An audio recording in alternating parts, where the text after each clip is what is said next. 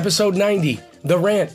Orrin Barfield Jr., first year certified official, former Archbishop Molloy standout, and collegiate player for John Jay University. After the Alpha comes Omega. Enter Orrin Jr.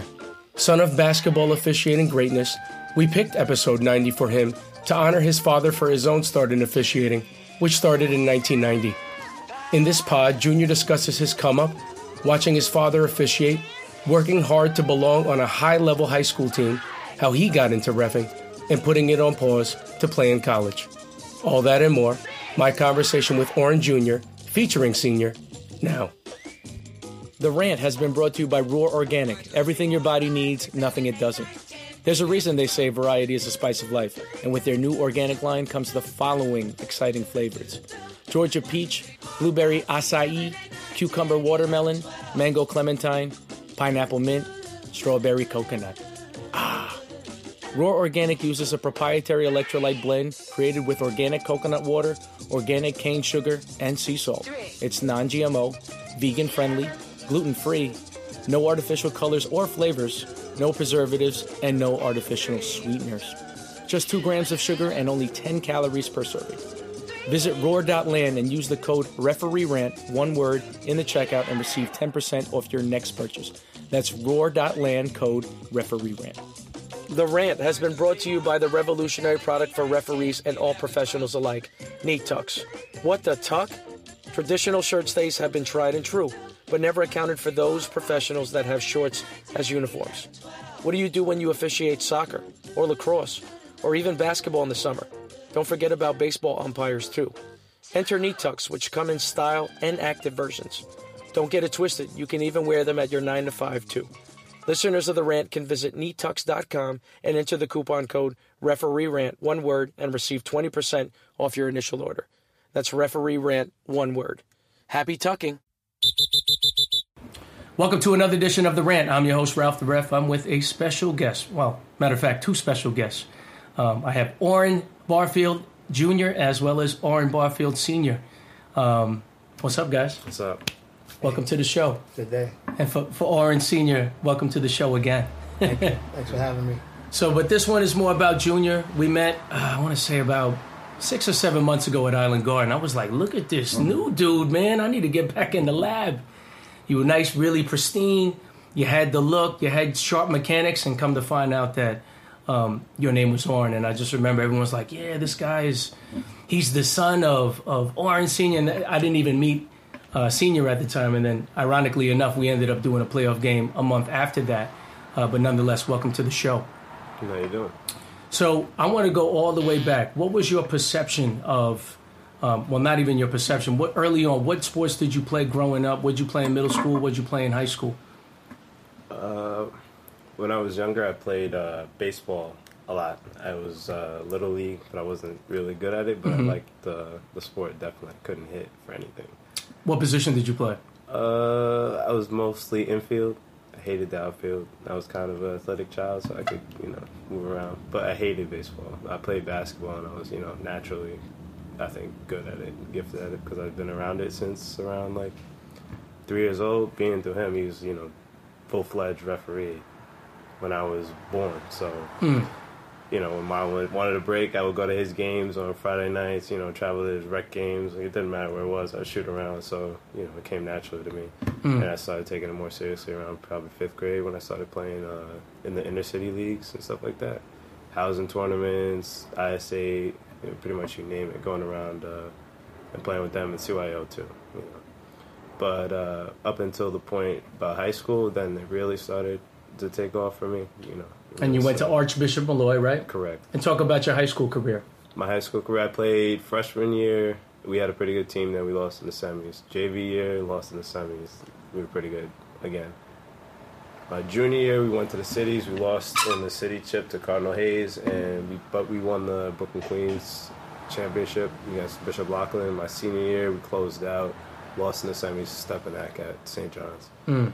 So yeah, So before I even knew you were a ref, um, I just remember one of my fellow referees from Nassau County, Jared Jacobson. He had a controversial call in the uh, the Brooklyn Queens championship game, and it was uh, Christ the King versus your team, Archbishop Molloy. And I'm watching this game, and it goes through the wire. You know, Cole Anthony's going back and forth. Um, and then I saw at the end you had a chance, but then it was like a controversial traveling call, but you still had a, a chance. Do you recollect that game at all? Very well, yeah. Was that one of like the, the bitter losses that you can remember from high school? I had too many bitter losses in high school, to be honest. But uh, that one doesn't really, so believe it or not, stick in my mind. Probably the crazier ones, like uh, the one we lost to the game before that when we played King at Molloy. Mm. That one really stuck in my mind. But about a bunch of other things that were in the background of that game. But yeah, also on a crazy buzzer beater, and Cole was like going off too in the last minute. He had like ten points in the last minute to bring us back. We ended up losing by three, of course. But you know, but it tended to happen to us a lot. You know, we had a lot of painful losses like that because we were a great. We were we were very talented, but we weren't. We weren't. We, Cohesive. Uh, yeah, didn't work well together as a team for whatever reason.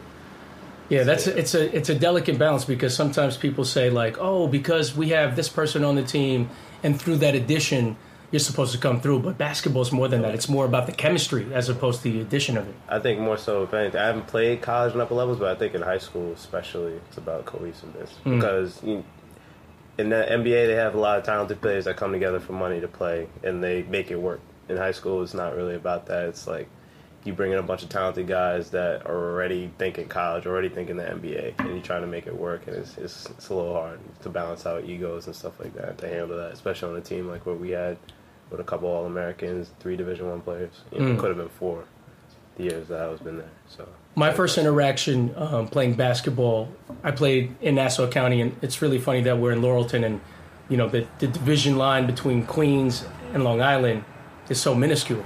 However, the basketball's so different in Long Island. I'll give you a perfect example.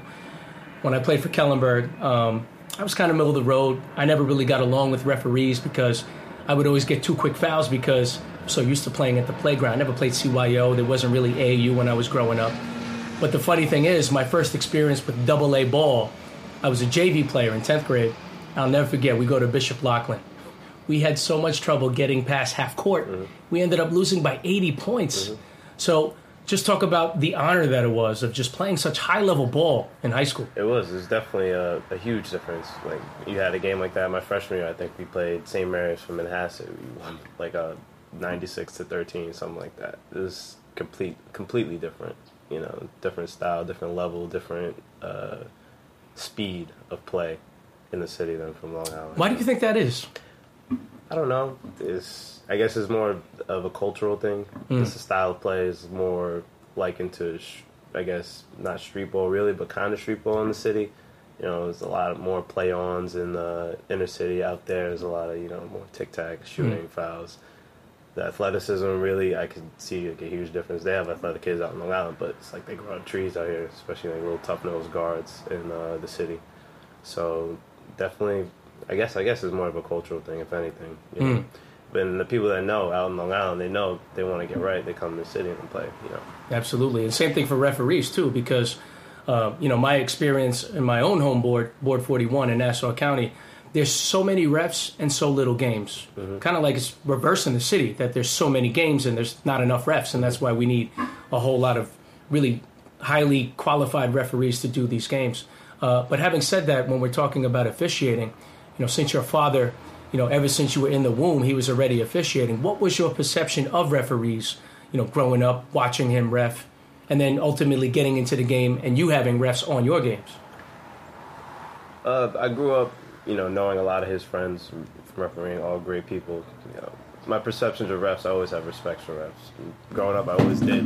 You know, was- no matter how bad uh, a call was, I didn't agree with it. You know, CYO, never complained ever, and that factored into my style of play. I think it helps a lot because I see a lot of guys, you know, young kids, and even when I'm refereeing, they always want to take it out of the ref. Their first instinct is to automatically take it out on the ref instead of maybe backtracking five seconds to avoid what, what could I have done not to put myself in a situation or put the ref in a situation where he's going to have to make a call he doesn't really want to make because it looks horrible or whatever, you know. I get a lot of that, you know, and it always, you know, in my mind, and it bothers me so much because I wasn't raised like that at all. It's just unbecoming of a person, and you know, you see the parents out on Long Island, they're always screaming at the refs, and that's where they get it from. You know what I'm saying? No respect for Mm. the rest, but I always was raised with a great respect for authority and referees alike. Now, does that help you in terms of being a teammate, of explaining to everyone, like, you know, I kind of know, without saying it, you have inside knowledge of what referees go through, and Yeah. it's like you try to bridge the gap between the way you your temperament is versus, you know, other people that got upset? Definitely, if I'm ever playing with a guy that starts freaking out on the refs, my first instinct is to go and automatically diffuse the situation because no good ever comes from that. You know, uh, in terms of me being a referee and seeing it firsthand, I see and experiencing what it's like to be berated by whether it's a coach or a player, and I know exactly firsthand experience what the ref may or may not be going through and what he's going to think now from then on in the game. Hmm. And you're already put on a list. It's like when you're in class and teacher you're talking during the class, and teacher has to disrupt the class, and now he now she's looking at you for the rest of the class. You know what I'm saying? So now the refs do the same thing. So I know it's never ever good for business when a player, especially on my team, is berating a ref. You know, hmm. when it comes down to it, refs do. I think they do a good job of being objective and middle of the road. You know, whether the coach is bugging out, whether the players are bugging out, they always want to make the next right call. And that's what I respect about refs. There's never ever anything personal. A good ref will never ever take it personal. You know what I'm saying? Mm. So, in a way, depending on if I think a ref may or, be take, may or may not be taking something personal with a player on my team, you know, it's just never. Always try to diffuse the situation. Never want to, you know, mm. never want to let that escalate into something else. And I think that helps me to become a better basketball player and a better leader on the court. You know, understanding that because not a lot of kids do understand that. It's very hard to understand because Yeah. not a lot of kids are surrounded by referees like I am. Just- I have you know referee friends everywhere. Not friends, but you know they know me and I know them, and I have a mutual respect for them. So I always and never, never ever cross the line. I never. I make sure that's important. Never cross lines with referees. So I think subconsciously, um, in the duration of you growing up, of you just you know playing basketball at a high level, as well as your father refereeing at a basketball high level for a long time, what do you think? What, what was the first inkling that you were going to say? You know what? I'm going to become an official myself. Well, he was always uh, feeding me the knowledge. He was always telling me that you're gonna make it as an official before you make it as a basketball player, and that stuck with me. So in the transition process for me going to high school, where I didn't really know, I kind of I, I was pursuing playing ball in college, but it didn't really work out right out of college like I hoped it would. I hoped I would have been in like a D two or in a situation where I could have walked on D one somewhere, but in that semester that I took off from my breathing space because it was a lot. It took a toll on me in high school playing basketball because I think I was so small. I was five eight playing against these all Americans that are like six two. The, the point guard I had to guard every day in practice was six two, and he was the best point guard in the nation. So it took a lot of me. I had to work really hard. You know, getting up early in the morning, going to gym, shoot around. I, before school and still handling my schoolwork from Molloy, which is a, a very good academic high school. You mm. know? They weren't taking any slouches in the basketball team. If you were on the basketball team or a sports team, you were expected to do better with your grades. Right, and there's something to be said because I think there's a misconception with Catholic school kids as well as you know kids that you think that everything's handed to you that you're the number one uh, ranked player in the country. That doesn't mean anything when it comes to the school. It doesn't. It doesn't, and it, and it depends on you know situationally what the school needs. Well, Molloy, you know, has had 50 years of backing, and they have the history to back up that they don't do stuff like that. They don't. They won't pass you just because of who you are or what you do for the school. Some schools may be in a position where a good basketball team might bring in a lot of kids to come to the school for whatever reason, either to play basketball or just because now they know the school Mm. at face value. So, depending on you know situationally, I think is whether high schools really let that slide or not. Mm.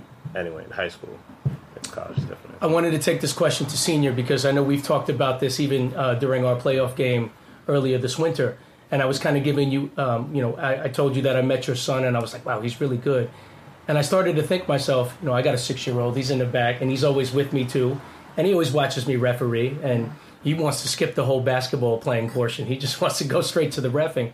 So I know it's a delicate balance because I, I just know from my parents. Um, I had typical Asian parents. They wanted me to play the piano. They wanted me to practice. They wanted me to lock in the room.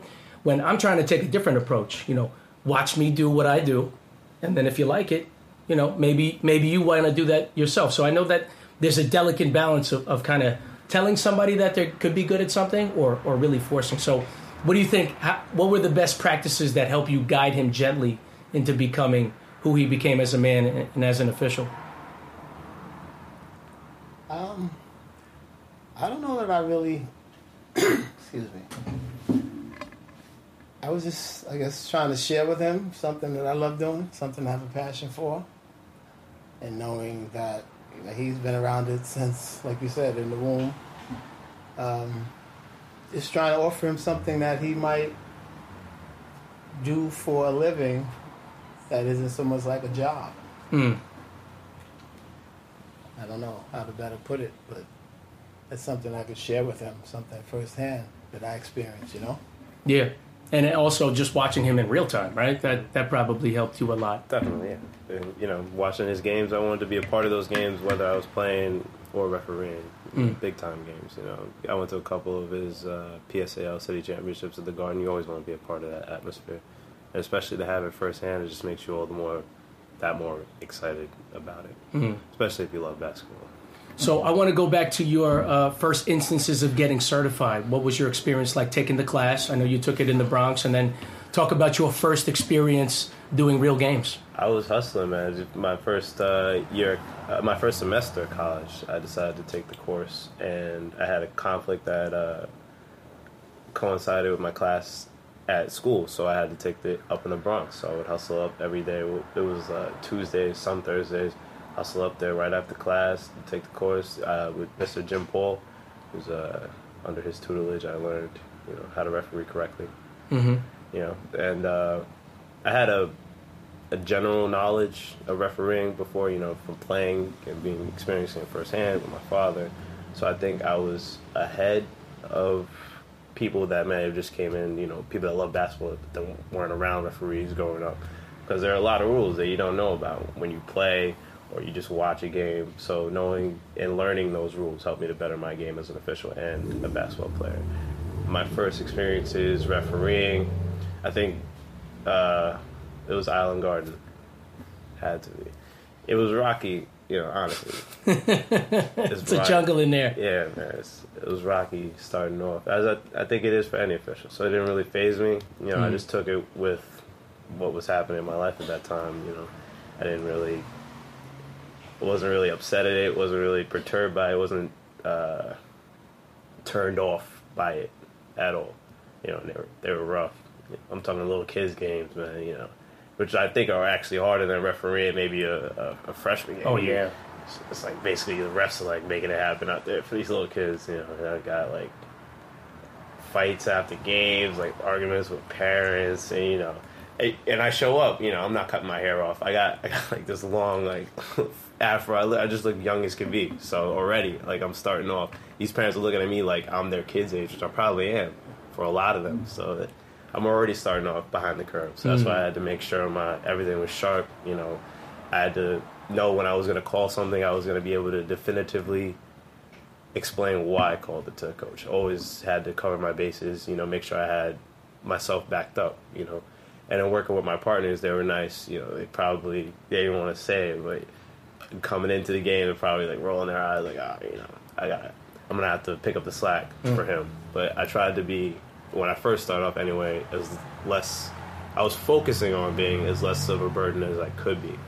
Like, you know, I didn't want to have to be a problem for my partner. So I'm always, you know, rerunning plays in my head, thinking if it was correct etiquette to make that call when I have a partner. You know, also keeping him in, him in mind, you know, because you got to try and work down the things like calling out of your area. Or if I'm going to call a foul that's maybe out of my area that he might not have seen or been able to see, is that a good foul call? You know what I'm saying?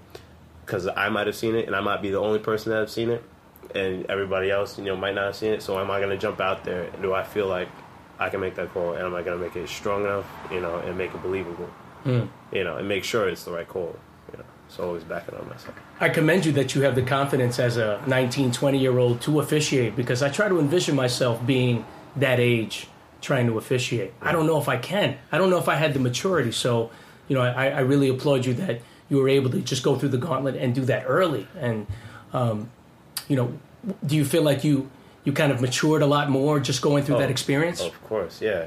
In this past year, I feel like I've I've matured a lot because when I was playing ball coming up, ball was everything to me. I was always playing ball. If I was bored, I'd play ball. You know, so in a sense, it's kind of a childhood thing. But when I went to college and I stopped playing ball, and it was really like, look, you got to get down to to working. You can't, you know, be bullshitting, and messing around. Sorry, BS and messing around. You know, I have to keep up my grades. I had to keep up with the class, make sure I wasn't gonna make some money, make sure I passed the class. And then after that, I wanted to automatically from the jump when I was 18 years old, I wanted to be a D1 official. I wanted to be a higher tier high school official, and I was aiming and I was working to be there as soon as I could. Mm. You know what I'm saying? So it was always, I never ever uh, wanted to represent myself or present myself as a child or someone who was immature. You know, as already my looks might have uh, gave you the the uh, preconceived notion that I may have been. Mm. You know what I'm saying? So I always showed up, you know, professional, on time, 15 minutes early to Island Garden games. You know, made my calls as strong as possible. Uh, made sure I had a good talk with my partner before my games when I was first starting out. And then as it as it progressed, and I was a couple months in, you're easy to just go with the flow. You know the guys at Island Garden, you know you guys will be refereeing. You're able to make calls based on how they usually call games. You know, you, and you goes with the flow. And you Yeah, and you made a nice home. There's a lot of people that are rooting and supporting you, right? Mm, Definitely. A lot of supportive officials at Island Garden. Definitely. Mr. Uh, you, Mr. James Washington, put me under under his wing. You know, he gives me games, hooks me up. You know, Mm. yeah, so I definitely felt comfortable at Island Garden. Felt like I had a home there. So we even talked off air about how you know how life go gets in the way, and that adulthood is long, and you have such a long way to go um, in terms of where you are in your life now, and you know you just got an opportunity to play collegiate ball, something that I've never experienced, which is awesome for you. Um, where does you know basketball as well as officiating fit in at this moment in time? Uh, honestly, if I, you know, basketball is gonna have my full attention as a player as long as I'm playing. So officiating takes a a uh, uh, back burner spot, however you want to call it. Just know, a little sabbatical spot. for now. Yeah, You know, not that I don't like officiating. or I do not have plans to officiate in the future, but you know, I'm always thinking like a referee, just to keep my mind sharp about certain things, especially when I'm playing and I can see it firsthand. And I kind of see playing in college as if I wanted to be a college official, something I probably had to do in order to understand the game better at that level. Hmm. So, in terms of me refereeing high school this past, like, you know, in the AU tournaments or uh, at Island Garden refereeing high school, it helped a lot that I played high school basketball. I know the rules, I know what guards are thinking, I know what the, the, the rationale behind a lot of players, what, what they're going to do, and it helps me to anticipate calls and make, and it makes the game a lot easier for me. Are you going to completely just put it on hold until you're done with your, your Uh, basketball career? No, no, no, no. Or do you I'm- find yourself you're probably going to do it some in the summer? I'm still gonna do something in the summer, you know, here and there. Why not? CYO. CYO. I like refereeing, so I've, I've no problem with you know going out there and doing Hmm. my thing. You know, And you're going to take this basketball stuff year by year, see see where it goes. year by year, yeah, as I should. Basketball is more of a uh, second second string for me at this point. You know, it's something I don't see as a player me doing for an extended for the rest of my life. You know, whether I want to make it work in basketball, but not as a player, that's a different story. Mm. But to me, playing basketball definitely isn't primary. You know, it doesn't come first. It comes first. It definitely doesn't come before academics at this point because that's Mm. what I see carrying myself into my next ten years, twenty years of life. Mm. You know what I'm saying? Possibly the rest of my life. Senior, I wanted to backtrack and just talk about watching your son play at a high level, double A basketball, and then you ultimately having to recuse yourself from the games that you once officiated because now he's in the circuit.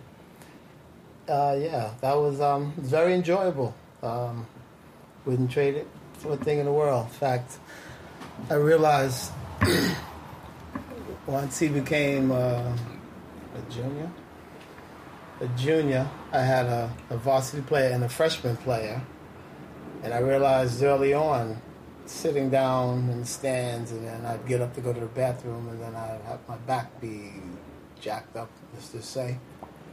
I realized I had I needed to get a chair, so I got a nice chair that I saw someone with, and it enabled me to really enjoy you know what I really wanted to enjoy watching them play.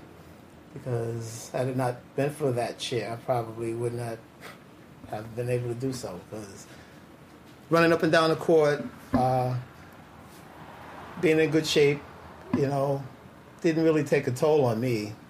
But just sitting down in those stands, man, it's just I, I found it kind of funny Mm. how I could run up and down the court, but then sitting down and watching the game too. I'd get up and, like I said, I'd, I'd have to hobble across the court to go to the bathroom like an old man, you know. So um, I really had no problem recusing myself from the Double A games. Um, that was my decision because I didn't want any any talk. You know, people. Some people get silly, like, "Oh, Molloy's in second place, uh, Yeah, we- so he wants Christ the King to lose or whatever." Uh, however, I will share that I had a conversation with the assigner, the new assigner for the Catholic League, and he called me up because he was, I guess, going about his business of beginning to assign games and seeing what the past history of who was accepted, where, whatever. And he saw that I, I was blocked out of so many schools. He's like, started scratching his head. He called me up, and he said to me, he says, "Look," he says, I don't think that any of these schools are going to have any problem with you doing their games. They know you, you know, they've known you for a long time. And he, was he was short of saying that he really needed as many refs as he could. Hey, Mike. What's up? Another ref, my neighbor. What's up, Mike? What's up? uh, so through that conversation, I'll be doing double A games again this year in the Catholic level.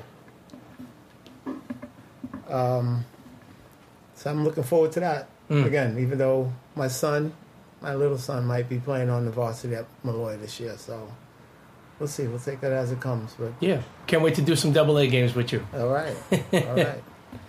Um, after everything that was said, what do you think it took to get to where you are at this moment in time as a basketball player as well as a basketball official? Uh, it's cliche, but a lot of patience. It goes a long way. You know, some days might not be your day. You know, as a basketball player, more as an official because I've had more experience as a basketball player than as an official as of right now. But definitely patience. You know, you go from playing in a small pond where there's a few fish, you might be the best fish. You go to play in a big pond where you have a lot of good fish. Hmm. And now you got to really define yourself in terms of how am I going to handle this? How am I going to adjust to this situation? So a lot of it was me better preparing myself because a lot of it was a confidence issue with me. I was playing with very good players, you know, and I had to find a way using, you know, my my mind because you know I couldn't beat them athletically. I couldn't beat them skill wise because they were that much better. than. I And that's to use- also a weird feeling, like when you're so good at something and you realize like there's this another level that you just can't beat, It's- but you have to figure out a way. It's so sobering. It's very sobering. I have uh, so many friends that can attest to that. It's very sobering. You, you think you're the man. Coming from that small pond, going up into that big pond, you think you're about to really just have fun and really have your way with it. But it, it, it knocks you, it hits you first before you could hit hit. Before you could start off and really say to yourself that I'm gonna hit this. I'm gonna attack this first. I'm gonna, I'm gonna throw the first punch. In terms, it always punches you first when you go up to that bigger, that mm. bigger. Usually, unless you're very well prepared. But I was, I was not. I was lacking severely. But I got around on a lot of things. Like I was very strong with my left hand. I was very quick with my right hand. I had no left. I couldn't shoot. So my freshman year, I made it work with that. You know, I played defense, hustled, got out there, used my right hand a lot. And JV had to come back. I had to come back with a jump shot because all, all the kids could shoot. You know, now that's what was keeping me from playing major uh, minutes because as a freshman I was like six man right off the bench, but I felt like I should have been starting.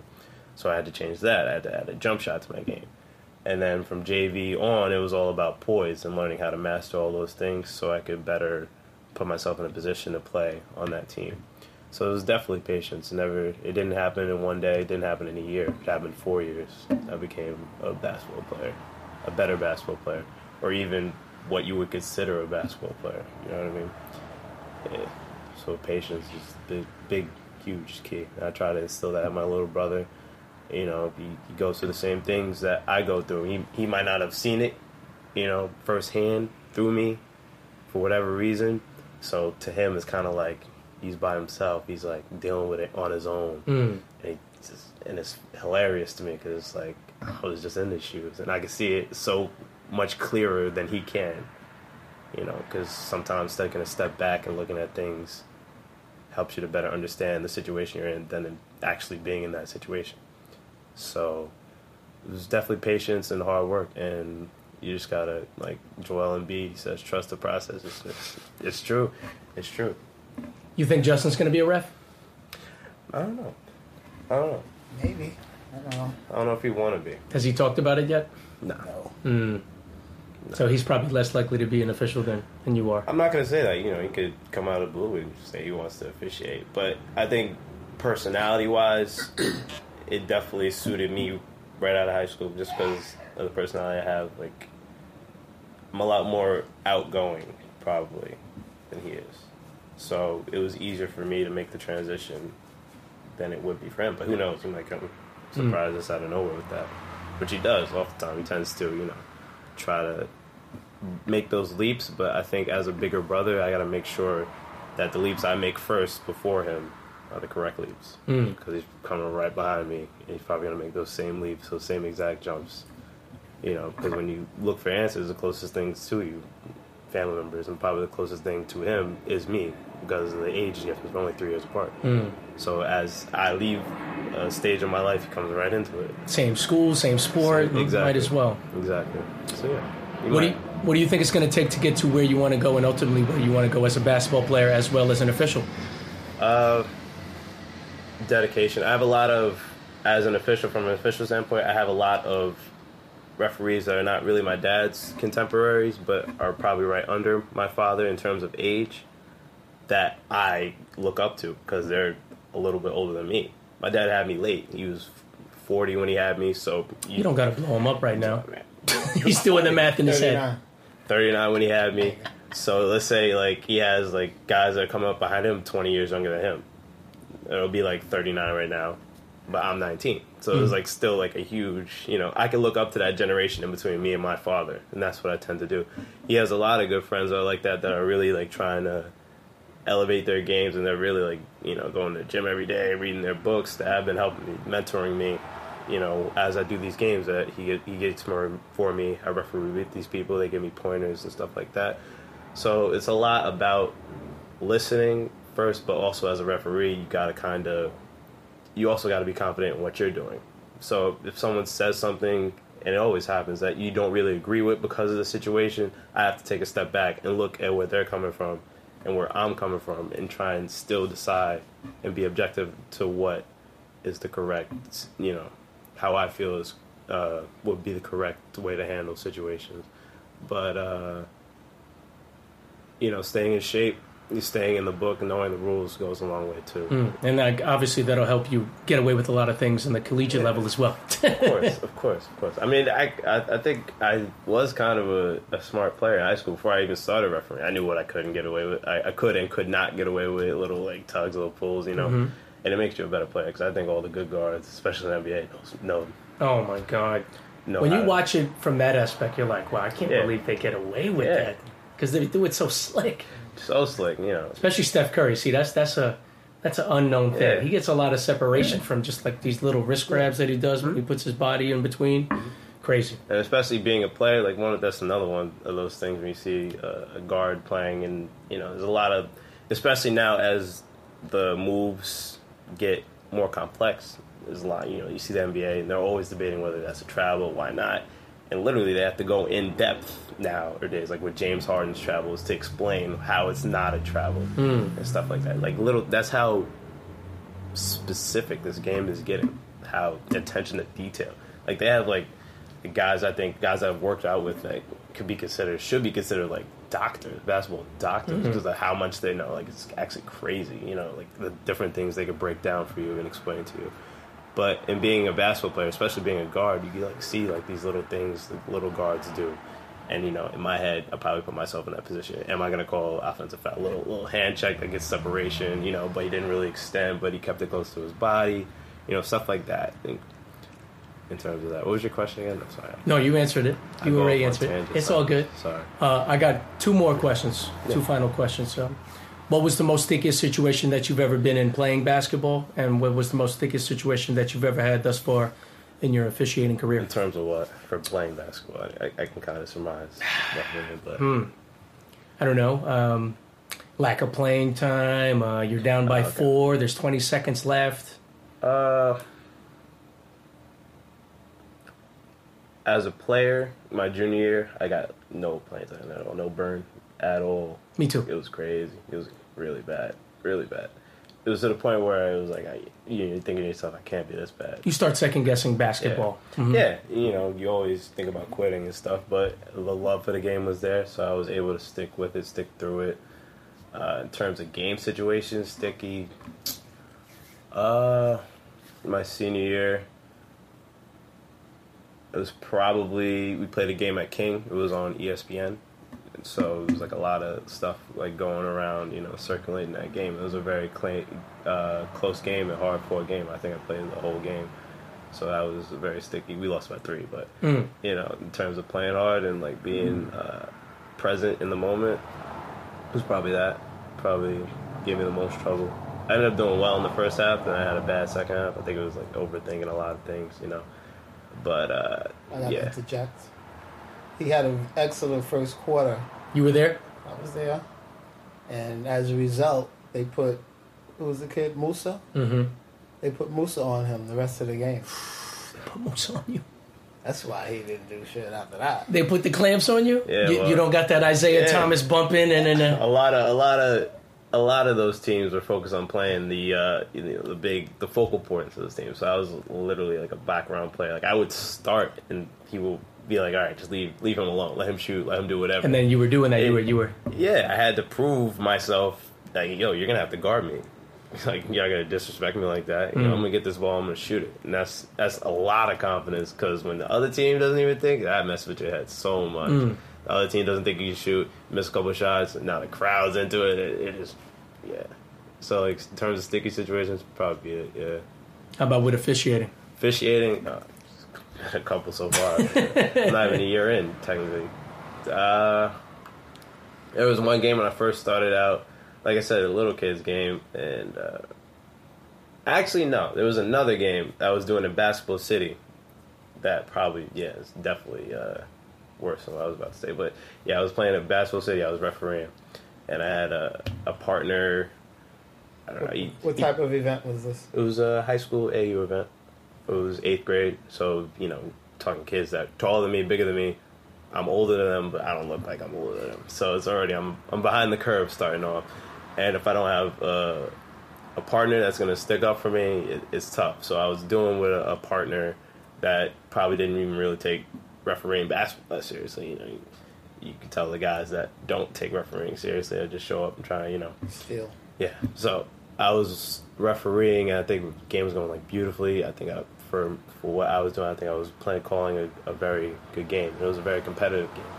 It was uh, I forgot what the teams were, but it was like liking likened to Riverside playing uh, Gauchos, something like that. Gauchos. Yeah, maybe not New Heights, but like yeah, Gauchos. So towards the end of the game, I usually make calls, and this is comes the whole poise thing. I make calls, especially starting off, that probably in summer ball you could let go, but I don't want to let go. Mm. I want to I want to call the correct thing because I haven't experienced high school like straight up by the book basketball, so I don't want to deviate from that because I don't know what it is yet. Mm.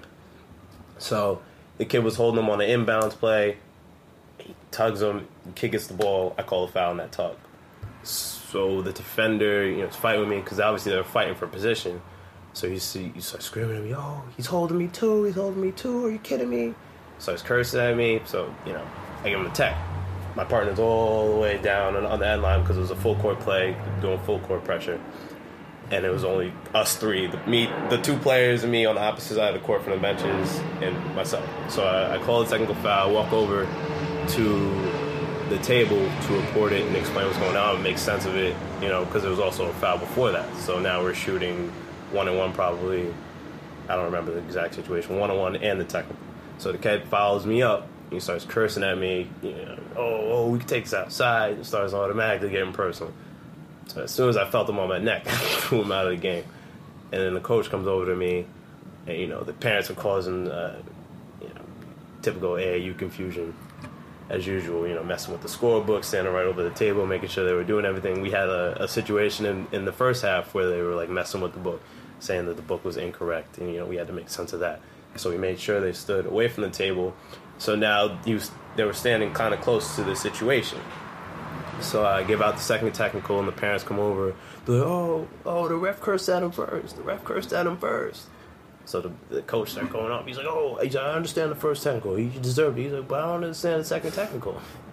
They get was in trying- real technicals about I the was trying to technical. explain to him, like, see the technical, if we're gonna start fighting in the middle of the court. Like, I'm not, I can't let that happen, especially in mm. the situation I am. And this is where it starts to get very narrow for me. There's very little room for me to make a a childish mistake out of mm-hmm. haste, and you know, instead of taking a step back, because I think a child would have handled it like, you know, all right, let's go fight. Because the kid is only probably like 15 years old. I'm, I'm 18, three years. And the kid's like bigger than me, and was threatening me to fight. And the child would have like started fighting. And even after that situation was over and done with, I had parents from the same team come over and say like, like I appreciate the restraint you showed. You know, if that was me, I would knock that kid out. Blah blah blah. This, that, and the other. But my technical, the second technical, ended up being rescinded by the uh, whoever was running the tournament. So that kind of, you know, and it, and it gets like that sometimes, you know. I have to present myself and think of myself as an adult because there's so many other people that are not going to do that. Hmm. You know, even when it comes to guys that are deciding the game, or guys that gave me the game, or guys that are keeping an eye on me while I'm refereeing, you know, they're gonna treat me like a kid. Like, oh, he probably gave that second technical out because he was upset because the kid was cursing at him. No, he deserved it. I can't have a kid trying to fight me on the court. What does that say for every other kid that doesn't like a call, doesn't agree with a call? And where's the where's the partner Yeah. that you assigned? Yeah, but you know, so in terms of that, it's, it gets it gets very tough in situations like that. You know, trying to trying to uh, make sense of it. You know, and also stay, taking a step back is a huge part because you can't always see things right in front of it. When you take ten steps back, understand why the kid might have got upset, what the coach is saying, other coach, how can I handle the situation better in the future? You know, maybe calling over the the the uh, the person who's running the tournament before it even gets to a dispute. You know, you know, me calling him over first. Look, this guy's out. I'll explain to you what happened. He's out. No discussion. He's out or I'm out. I'm leaving because I can't referee in that condition. In those conditions, especially big games like that, no way. You Big handled games it for me. correctly, though. I, I I think I did. Yeah. definitely. I I thought about leaving, but I ended up staying for those last three games. Uh, Remember the phone call you made to me? yeah, I was I was upset, pissed. What'd you say? What was your words of wisdom? I asked him what was going on, who was there, and then ultimately he said to me, he says, because they, they took him off of that game. It was the fourth quarter, so they put another ref on the It game. was like a minute to go. in the So he fourth was upset, and rightfully so. And another ref, who we all know, I guess we call like the bully ref in our group, he went to the guy. He said, "Don't ever do that again." He said, "Don't ever do that again. You know, don't matter what. Let the, person finish the game. Period." So, um, what he said to me, he's like, "Screw that, Dad. They ain't not chasing me away. I'm here. I'm here already. I'm gonna get this money."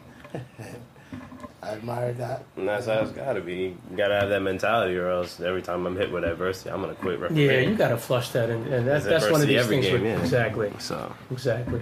Um, having said that, my final question to you is: uh, What's your best moment so far as a basketball player, and what's your best moment so far as a basketball official?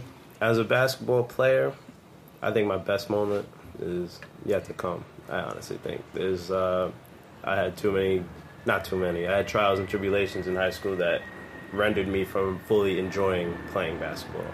You know, when it gets to competitive, when it gets up to high level high school, college basketball, you know, and so on and so forth. And I have friends that can attest to this. It doesn't feel the same as it is. The innocence is gone. You know, a lot of things, a lot of moves made in the dark, stuff like that. So it doesn't feel as good as it should. So I, that's why I'm I'm reserving. I'm holding a spot for that best basketball moment. And what about uh, your best moment so far as a basketball official? Even though your future is bright and the, the best is yet to come, As what about what have you official- experienced? Probably experiencing the younger kids not maybe at the third grade, fourth grade level where they're you know just doing it as a source of exercise and activity. Probably around the sixth, seventh grade range when I referee those kids, I'm trying to make the high school team that love basketball and imparting knowledge to them. You know, I love. I had a game in. Uh, might have been Friends out on the island. And this kid, I recognized from me working out as a player. You know, he was coming up as a middle school kid, probably fifth grade when I was still working out. He's in eighth grade now, about to go to high school. This kid's good. He's like, uh, I forgot his name, light skinned Spanish kid. He was like really good, really nice. He had a lot of heart. You know what I'm saying? He was carrying the team by himself. And I think he lost on like a controversial call something like in overtime. He was like crying on the floor, and it wasn't serious, but it, it goes to show how, how much he he respects and loves the game of basketball. So me imparting, especially being in the situation, in that situation, to me being so prevalent in my life, being able to give my wisdom to him a little bit, give him a few words that are going to take him a long way, maybe Mhm. through high school, carry him through high school, imparting that knowledge. This is my way of giving back to the game of basketball, you know, that has shown me a lot. So I think that's my best, one of the things that I love about refereeing, probably one of my best moments as a referee. You think you're going to be refing any of his games in college? No. Definitely recusing early. Um, this has been great, man. I know we've been trying to do this for months. Yeah, trying to get together. Yep. You have any final words you want to say before we part ways? Uh, I hope next time, the next interview, you have uh, we have a lot more to talk about. Yeah, and you know what? I'm kind of happy that we waited because now I have like a crazy following. So um, it's only going to get better, and you know we look forward to uh, continued success Definitely. playing basketball, and then hopefully when you get to the dark side, we're all going to take care of you. Mhm, I look forward to the second interview. For Orrin Barfield Senior, for Orrin Barfield Junior, this is the rant. This is Ralph the Ref signing out. Peace.